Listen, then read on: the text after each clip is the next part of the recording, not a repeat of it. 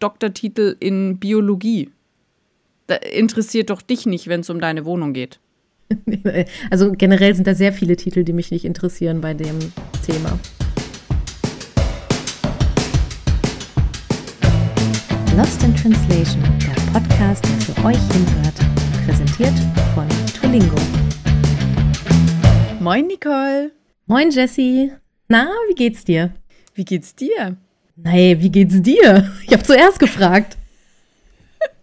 Was ist denn hier los? Ist weird, ne? Ja. Ich find's total krass, weil in Amerika ist es total üblich so.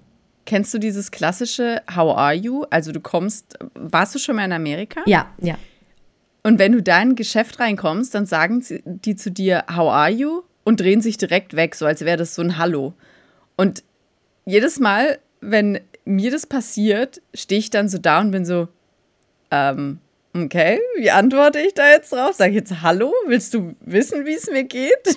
Und ich finde das super weird, aber es ist halt einfach eine Höflichkeitsform Definitiv. in den USA. Ich glaube, da baut sich in einem dann direkt so eine Spannung auf und denkt so, äh, hallo, wie soll ich jetzt damit umgehen? Ich möchte doch nicht unhöflich sein. Und ja, das hat ja, man halt genau. von zu Hause so mitgebracht. Ja, genau. Wenn dich jemand fragt, wie es dir geht, dann antwortest du darauf, wie es dir geht. Und ignorierst nicht einfach die Frage.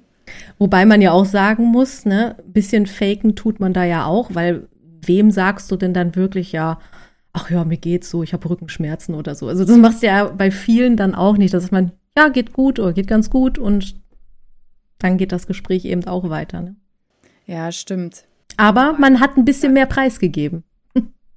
Ja, eben, man hat halt zumindest die Frage beantwortet, ne? Also, und das, ich muss auch sagen, die Franken, die können das richtig gut, weil du halt einfach in dem Moment, egal ob es dir gut oder schlecht geht, kannst du immer noch sagen, passt. Passt.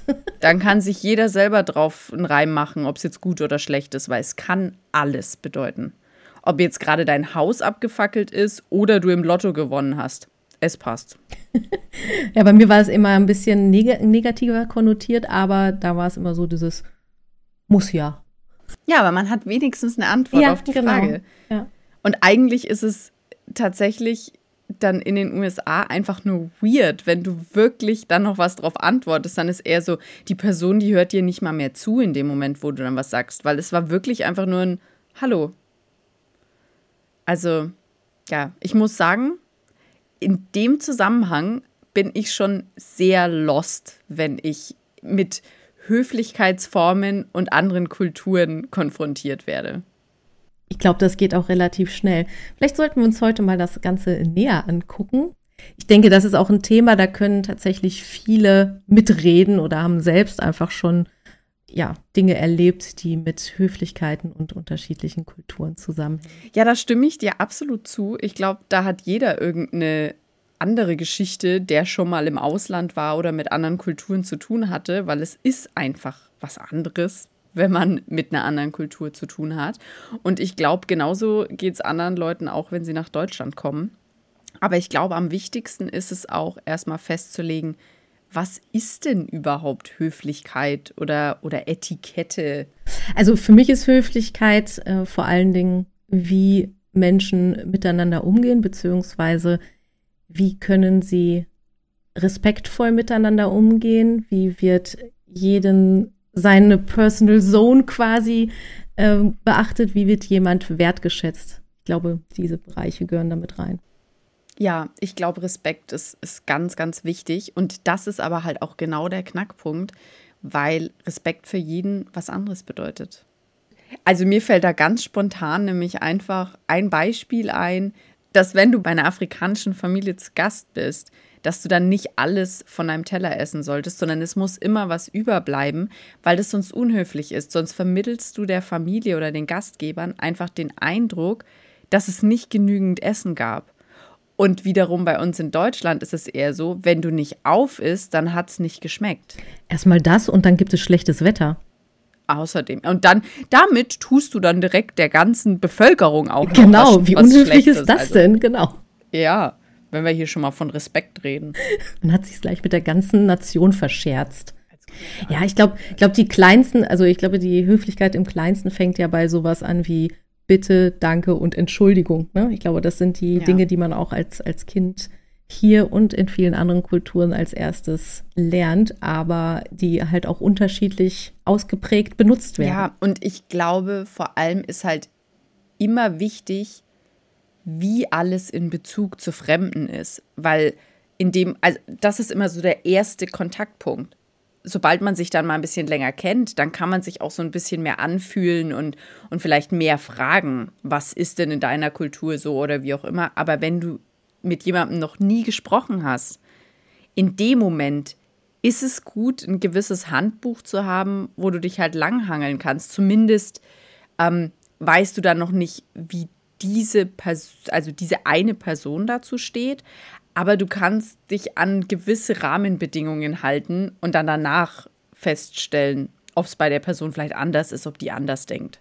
Da war der Knigge wohl doch nicht so schlecht. In gewisser Weise wahrscheinlich schon, zumindest in dem Fall. Einfach nur als Rahmenbedingung. Man muss sich ja nicht daran immer halten oder alles so ernst nehmen, aber einfach nur um grob einzuordnen, was in welcher Kultur wie Knigge ist.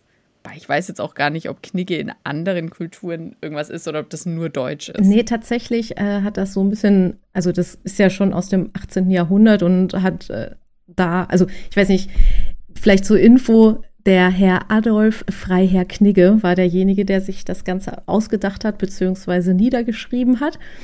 Und auch da geht es natürlich um Respekt und Höflichkeit und Rücksichtsnahme. Allerdings zu einer anderen Zeit, in der eben hier in Deutschland andere Umstände eben auch andere Etikette mit sich gebracht hat.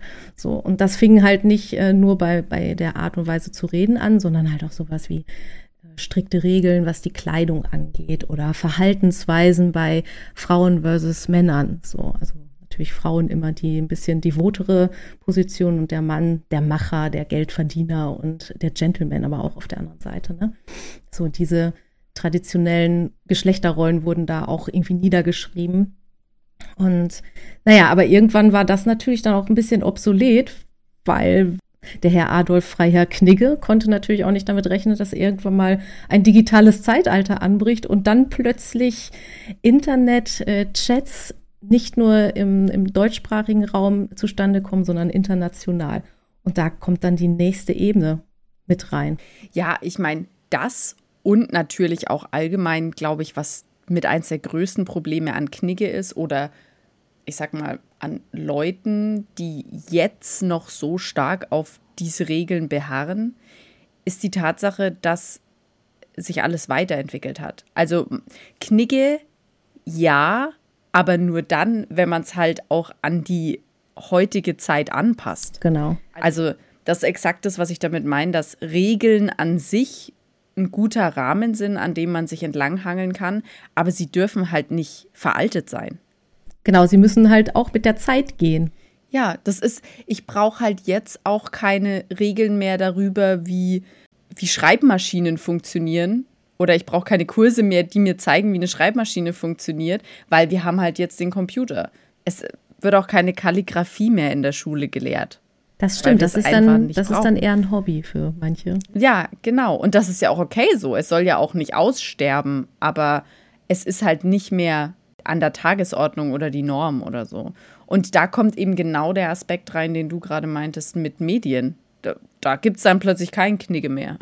Aber trotzdem brauchen wir halt Rahmenbedingungen. Also gerade bei der Kommunikation äh, auf digitalem Wege muss man ja schon schauen, wie man etwas schreibt. Denn ne, wir haben ja schon mehrmals darüber gesprochen, der Ton, der vermittelt werden soll, kann halt nicht immer zu 100 Prozent übertragen werden. Hier und da hilft vielleicht mal ein Emote oder ein Emoji. Das hatten wir ja auch schon in einer Folge mal besprochen. Aber auch da kann man ja mal auf die ein oder andere Stolperfalle treffen. Aber grundsätzlich muss man halt schon damit rechnen, dass es Fehlinterpretationen geben kann. Deswegen auch da braucht man ein bisschen äh, Feingefühl. Da hatten wir es auch in der Emoji-Folge schon, dass das natürlich richtig schwierig ist, da zwischen den Zeilen zu lesen. Aber wie viel krasser ist es, wenn man dann noch eine andere Kultur, eine andere Sprache dahinter hat. Weil in der gleichen Sprache einfach nur Emotionen aus dem Text rauszulassen und jeder kann dann was reininterpretieren, ändert dann zumindest nicht die Art und Weise oder ändert dann nicht die, die Bedeutung von dem Text, der da steht. Aber wenn du jetzt von Höflichkeitsstandards und Höflichkeitsunterschieden in anderen Kulturen und Ländern ausgehst, dann ähm, hast du immer das Problem, dass du exakt das machen kannst, was du für höflich empfindest oder auch gelernt hast und die andere per Person es wirklich exakt so aufnimmt, wie du es auch machst, aber es ist einfach in dem Land und in der Kultur komplett unhöflich. Mm, es wird einfach und anders da, bewertet, genau. Genau, das heißt, in dem Moment macht keiner einen Fehler und trotzdem kann es richtig böse enden. Ja, es kann auf jeden Fall etwas unausgesprochen bleiben und halt ein Geschmäckle nach einem Gespräch. Und dann hat man eben auch in vielen Ländern und Kulturen das Problem, dass man eben auf Fehler nicht aufmerksam machen darf oder eben die nicht ansprechen darf, weil das unhöflich ist. Und so, finde ich, kommt es noch mehr zu Missverständnissen, weil sonst könnte man einfach ansprechen, ah, ich glaube, da war gerade ein Missverständnis, ihr fasst das vielleicht anders auf. Bei uns ist das eine Form von Höflichkeit und deswegen habe ich das gesagt, gemacht, whatever. Aber dadurch, dass überhaupt nicht darüber gesprochen wird, dass, dass es gerade nicht okay war, was passiert ist, kommt man an den Punkt nie und weiß gar nicht, was man falsch gemacht hat oder wo, wo was falsch gemacht wurde. Das äh, erinnert mich tatsächlich ein bisschen an die äh, Umfrage, die wir unter unseren Kollegen gemacht haben. Denn wie ihr wisst, wir arbeiten ja in einer Übersetzungsagentur namens Tulingo. Und äh, nicht überraschenderweise haben wir auch sehr viele Kollegen aus anderen Ländern, die alle auch unterschiedlich lange schon in Deutschland leben oder teilweise leben. Genau, und als wir gesagt haben, wir sprechen über Höflichkeit, haben wir einfach mal in die Runde gefragt, was denn für Sie der deutlichste Unterschied ist oder ein deutlicher Unterschied zwischen der Interpretation von Höflichkeit oder was Höflichkeit ausmacht in Ihrem Land und wie Sie es hier in Deutschland wahrnehmen. Und gerade das, was du sagst, Jesse, die, diese Direktheit, etwas zu benennen direkt, wo es ein Problem gibt, damit haben sehr viele Probleme und unsere Kollegen haben häufig äh, gespiegelt, dass es hier in Deutschland tatsächlich direkter ist als in vielen anderen Ländern. Wobei ich sagen muss, dass ich gefühlt finde, dass wir noch nicht so direkt sind. Ich finde auch, dass viele Same. noch, oder? Ja, es geht mir auch so. Man hört es immer, aber ich habe mir exakt das Gleiche gedacht. Aber ich merke es wiederum, also ich kann immer nur über, über die USA sprechen. Das ist so mein Beispiel. Ich wusste nicht, dass es in anderen Ländern auch so ist. Aber in den USA ist wirklich krass. Da habe ich das Gefühl, im Vergleich zu denen sind wir Deutschen tatsächlich viel direkter. Mhm. Weil alles, was dort gesagt wird, ist immer voll oberflächlich und happy, happy Sunshine und so. Und es wird nicht über Probleme gesprochen, sondern da ist es direkt so, oh, I love you und sowas. Und, ähm, und es ist aber fake.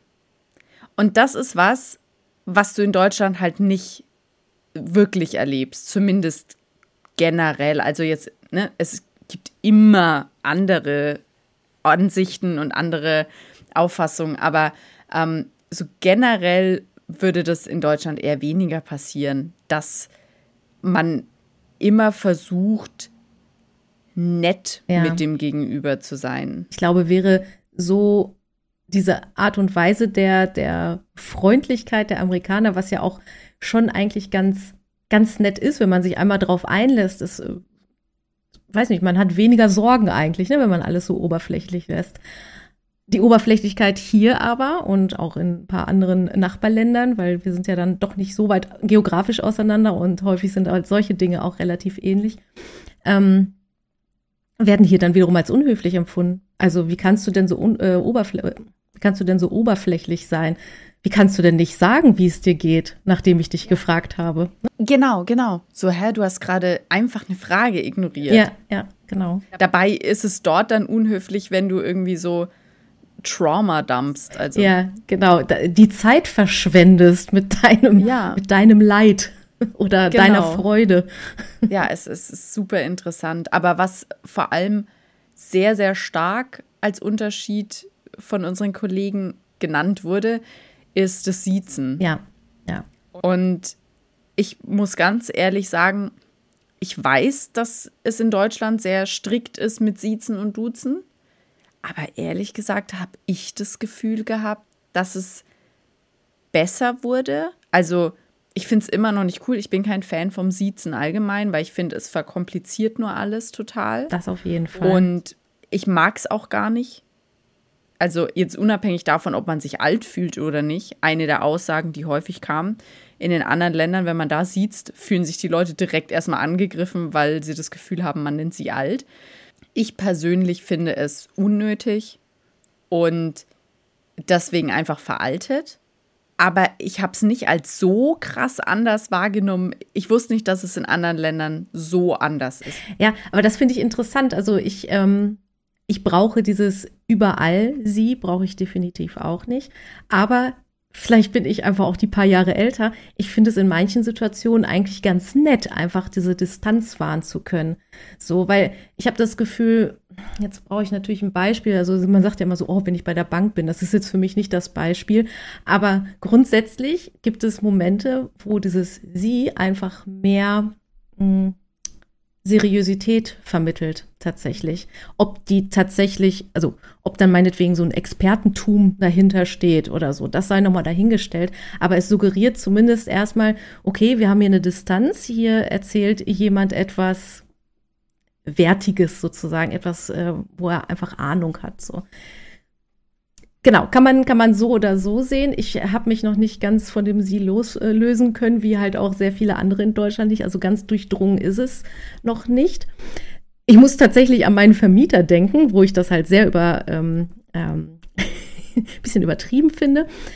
Und wo ich mich vielleicht, na, lost war ich da nicht, aber ich habe mich da schon so Mini-Fettnäpfchen gesetzt. Denn ähm, der, der gute Herr ist Arzt und ähm, als ich, als ich den Mietvertrag unterschrieben habe, sorry, das wusste ich doch nicht. Und ehrlicherweise ist es mir auch egal, was er für einen Titel hat von seiner Uni. So. Naja, und auf jeden Fall musste ich dann hinter telefonisch noch, noch etwas klären und habe dann ähm, ja, seine Sekretärin anrufen dürfen, denn über, den, über diese habe ich ihn am besten erreicht oder tue ich auch jetzt noch. Und dann meinte ich so, ja, können Sie bitte Herrn äh, Müller hm, einmal ans Telefon holen, ich habe eine Frage XY. Und dann meinte diese, ja, Herr Professor Dr. Dr. Müller ist heute leider nicht im Hause. Kann ich etwas ausrichten? Und denke ich mir so, okay, alles klar.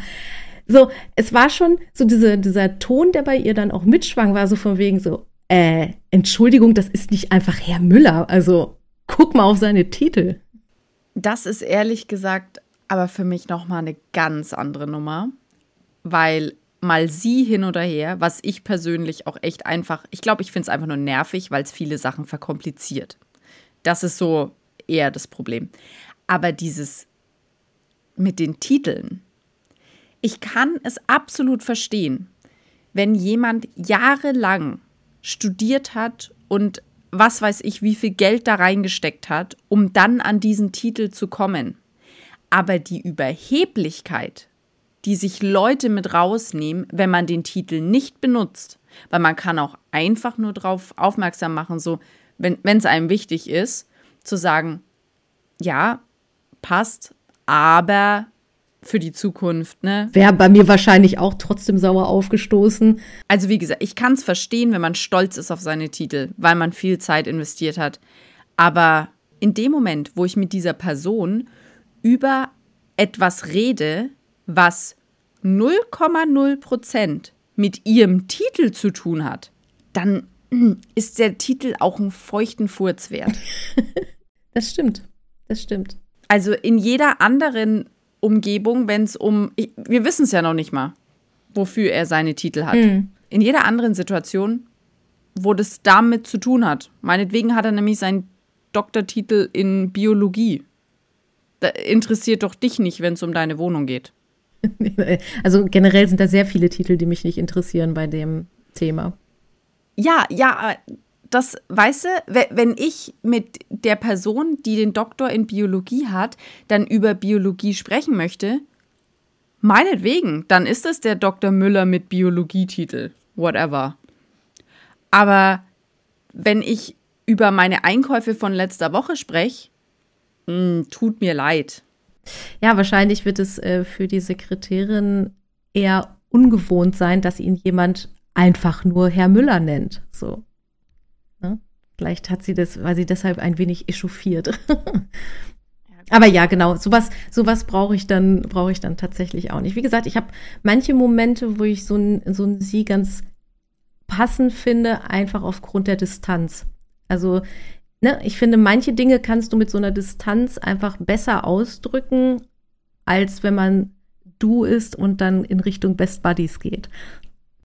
Was ich aber spannend finde, ist, also eine unserer Kolleginnen, die kommt aus Dänemark, fand ich super spannend, was sie erzählt hat, denn sie sagt, äh, dass im Vergleich zu ihrer Heimat, oder Heimatstadt in dem Fall Kopenhagen, die Deutschen wohl sehr, sehr viel höflicher und hilfsbereiter seien als die Dänen. Als ich das gehört, dachte ich mir so, nein, Quatsch, kann nicht sein. Auch, habe ich mir auch gedacht. Das kann doch nicht sein. Ich war total schockiert. Ja, ja. Wobei sie meinte auch schon häufiger mal, dass äh, Kopenhagen, glaube ich, nochmal so ein spezielles Ding ist. Wahrscheinlich ist es, wenn du irgendwie in abgelegenere Ecken kommst, dass es vielleicht so ein, äh, ein Kopenhagen-Ding auch ist. Sie erzählte halt über eine Bahnfahrt, glaube ich, von, von äh, Kopenhagen nach Deutschland. Und als sie mit ihrem schweren Koffer sozusagen in Kopenhagen eingestiegen ist, war sie allen einfach nur im Weg und hat halt doofe Sprüche gekriegt.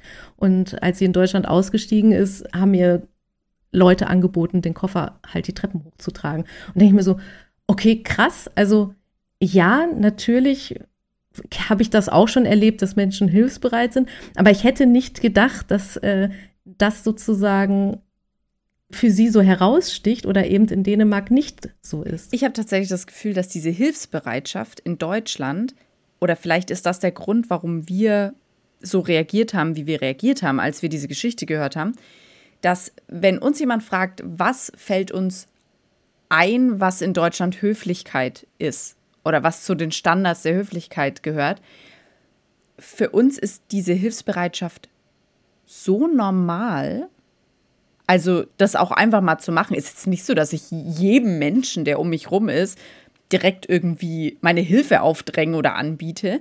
Aber wenn ich sowas sehe, dann fragt man halt mal kurz, ne? Geht da mal hin. Die meisten sagen eh nein. Dann ist auch schon vorbei. Ähm, aber das ist so eine normale Sache, dass man das nicht als was Besonderes erachtet und es deswegen auch nicht in dieser Kategorie einordnen würde. Und als sie das dann gesagt hat, war ich einerseits geschockt, dass das was ist, was ihr auffällt, so wie du auch. Und andererseits war ich aber auch geschockt, dass sie so Sätze in Dänemark bekommen hat wie pass doch auf, ähm, geh mal zur Seite mit dem Ding und so weiter. Warum hast du denn so einen großen ich, Koffer dabei?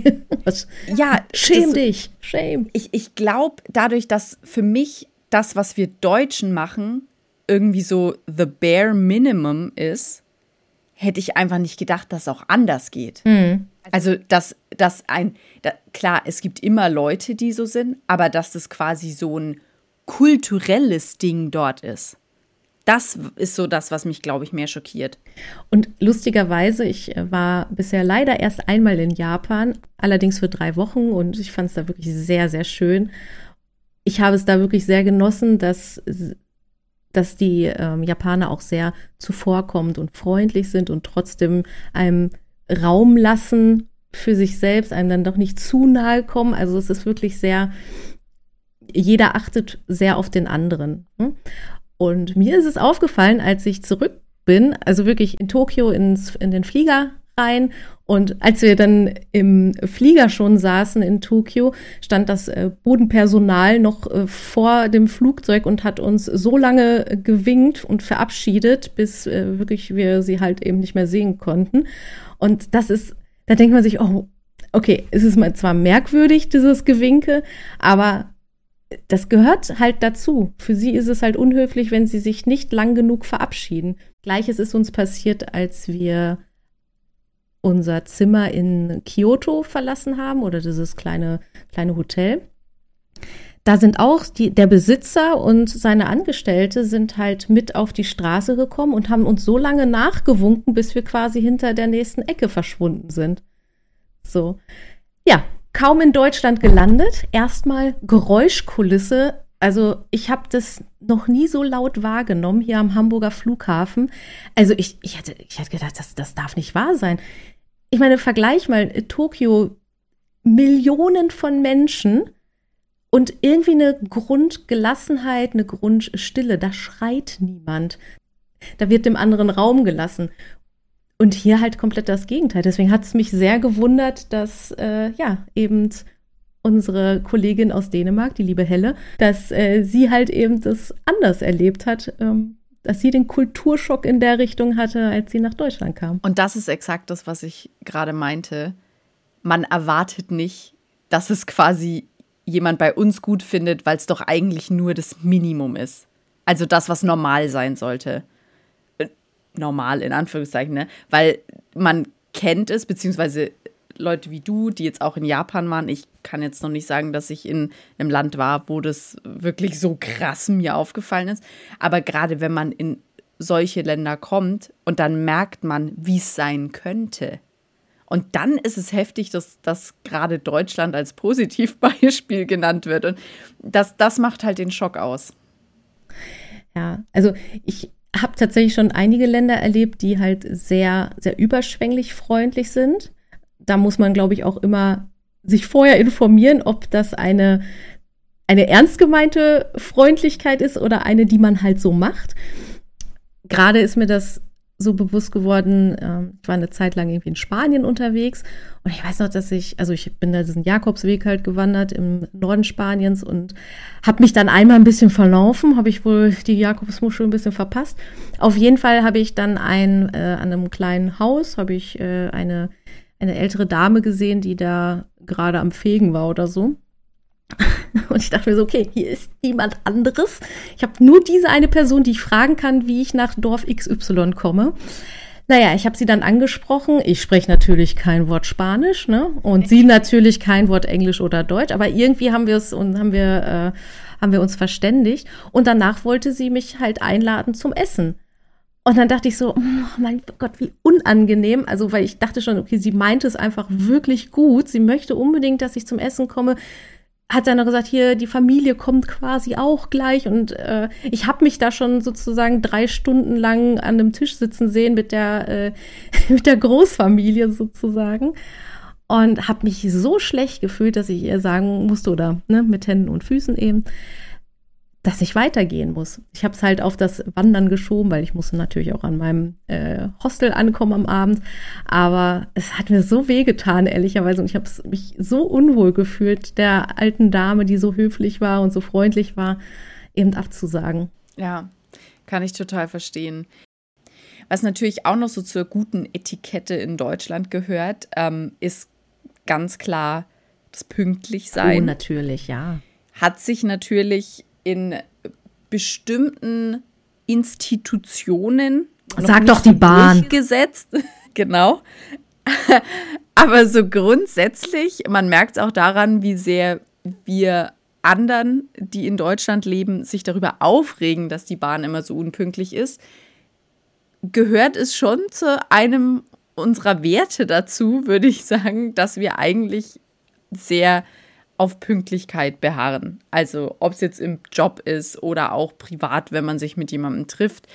Generell, auch wenn Menschen unpünktlich sind, aus Gründen, gehört es trotzdem dazu, sich danach dann dafür zu entschuldigen und so weiter. Also es wird einem nicht der Kopf abgerissen, aber es gehört zu unserer Art von Höflichkeit dazu, dass wir pünktlich sind oder uns gegebenenfalls dafür entschuldigen oder Bescheid geben, wenn wir es eben nicht sein können. Und dann gibt es natürlich auch noch andere Länder, da ist jetzt nicht die Pünktlichkeit so wichtig, zum Beispiel in Spanien. Das ist, du kommst halt dann, wenn du kommst. Und Geschäfte haben halt auch dann auf, wenn sie offen haben. Das kann auch mal ganz flexibel sich einfach komplett ändern. Und ähm, es ist einfach viel lockerer und und es wird halt gemacht, wenn es mir passt. Und ich komme dann, wenn es mir passt. Und das ist, glaube ich, neben dem Siezen und Duzen, weil da, ne, das ist Sprache, da kann man noch irgendwie miteinander dann kommunizieren. Aber ich glaube, gerade diese Pünktlichkeit ist, wenn es um Deutsche geht, ein ganz, ganz, ganz großer Fauxpas. Ja, definitiv. Weil Das funktioniert Bei mir ja zieht nicht. sich's auch schon so zusammen. Ja. Ja, und das ist auch in dem Moment, wo jemand sich erklärt und sagt, warum er zu spät gekommen ist oder sich entschuldigt. Ich brauche noch nicht mal die Entschuldigung. Also es muss noch niemand sagen, es tut mir leid, sondern sag einfach nur kurz, was der Grund war und alles ist fein. Und selbst wenn der Grund ist, ich habe verschlafen oder ich habe nicht auf die Uhr geguckt, ich habe es verpeilt. Alles fein. Gib mir einen Grund, damit ich es weiß und damit ich nicht davon ausgehen muss, dass das jetzt immer der Fall sein wird. Weil der, also ich glaube, gerade aus deutscher Sicht ist der Respekt, der dahinter ist, dass man die Zeit seines Gegenübers nicht ernst nimmt oder nicht wertschätzt, weil theoretisch hätte die pünktliche deutsche Person ja auch einfach später kommen können und was anderes mit dieser Zeit anfangen können. Also für uns ist Zeit extrem wichtig, aber deswegen kann man da richtig ja, ins Fettnäpfchen treten. Und ich glaube aber von der anderen Seite ist es aber auch so, in Spanien jetzt vielleicht, also ich weiß nicht, wie die spanische Person dann vielleicht drauf reagiert, wenn wir pünktlich sind und dann sauer sind, weil sie zu spät sind. Vielleicht sehen sie sich da dann auch wieder angegriffen in ihrer Freiheit oder so. Könnte ich mir vorstellen. Aber da muss man drüber reden. Ne? Das ist ein ganz, ganz wichtiger Punkt, über den man reden muss, weil das kann nach hinten losgehen. Und zwar auf eine bösere Art und Weise als das mit dem Siezen und Duzen. Ja, es hinterlässt auf jeden Fall keinen, keinen guten Eindruck, ne? Ja, genau. Und vor allem, wenn es um Jobs geht und in dieser ganzen professionellen Szenerie, ist es ganz, ganz schwierig, wenn man, weil, weil da gibt es dann kein, keine Ausreden mehr. Das finde ich ist einer der wichtigsten Unterschiede, die, die man in Bezug auf Deutschland, glaube ich, haben kann mit anderen Ländern. Ja, wobei da muss man auch sagen, Pünktlichkeit ist auch in Japan, ich komme nochmal drauf zurück, da auch ein großes Ding, aber da schafft es sogar die Bahn pünktlich zu sein. Der Shinkansen hat, glaube ich, maximal im Jahr eine Verspätung von drei Minuten. Ich glaube, vor einiger Zeit war es so, dass er tatsächlich mal ausgefallen ist und es gab äh, diverse Entschuldigungen seitens der Bahn an die Bevölkerung. Also das war ein sehr, sehr unangenehmer Moment für das Unternehmen. Ja, also da muss man sagen, da werden aber, aber wahrscheinlich auch die eigenen Werte der Kultur und des Landes auch vielleicht auf Technik umgemünzt. Nicht so wie in Deutschland, die sich dafür bisschen, also die, die, die für sich den Wert Pünktlichkeit zwar als wichtig empfinden und, und für sich aufnehmen, wir als einzelne Menschen, aber wo man es dann trotzdem nicht auf die Bahn, also die Züge und, und die Unternehmen ummünzt und dann sagt, ihr solltet vielleicht diesem Standard auch treu bleiben. Also klar, wir prangern sie an, aber ich habe nicht das Gefühl, dass da genügend gegen gemacht wird, damit sie es auch wirklich einhalten. Also wenn dann nicht mit Erfolg. Ja, genau. Da sind sie in Japan wahrscheinlich ein bisschen strenger. Ich denke mal auch und ich glaube, dass äh, die Anforderungen an einen selbst sind einfach höher. Ja. Aber ich glaube, das ist denen einfach irgendwie in die, in die Wiege gelegt. Äh, damit sind sie groß geworden. Ja, das ist halt genau der Punkt. Bei uns ist es eher so, jeder setzt seine eigenen Grenzen und deswegen kann es für manche mehr oder weniger schlimm sein, wenn jemand unpünktlich ist. Und man kann das auch für sich selber seinen Rahmen setzen, wann überhaupt die Unpünktlichkeit anfängt. Und wahrscheinlich ist es in Japan eher so, dass es da keinen Spielraum gibt, sondern unpünktlich heißt unpünktlich. Und das ist bei jedem so. Ich finde für übrigens Pünktlichkeit ein sehr gutes Thema, denn wenn ich auf die Uhr gucke, denke ich, es ist wirklich Zeit, dass wir die Podcast-Folge für heute beenden. Ich glaube, wir könnten noch sehr, sehr viel länger philosophieren und ich glaube, wir hätten auch mit unseren Kollegen noch sehr, sehr, sehr viel mehr über diese Themen sprechen können.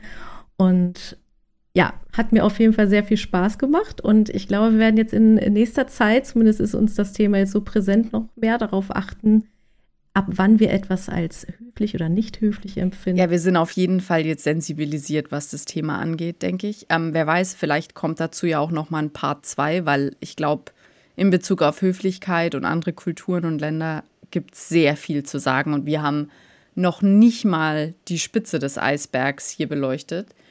Ähm, deswegen mal gucken, wie es weitergeht. Ähm, es wäre auf jeden Fall extrem höflich von euch, wenn ihr einen Kommentar hinterlasst oder unseren Podcast abonniert. Könnt ihr auf allen Plattformen, die möglich sind, am besten auf der, wo ihr es gerade anhört. Ähm, und liked gerne die Folge, wenn es euch gefallen hat. Ähm, ihr könnt jederzeit Fragen an uns schicken oder auch mal vielleicht erwähnen, was ihr denn schon für Lost-Momente in Bezug auf Höflichkeit mit anderen Kulturen oder vielleicht sogar in Deutschland hattet. Muss ja nicht jeder mit den deutschen Normen irgendwie übereinstimmen. Ähm, schreibt uns da einfach unter lit.tolingo.com und dann bleibt uns eigentlich nur noch zu sagen, wir hören uns in zwei Wochen wieder, wenn es heißt Lost in Translation.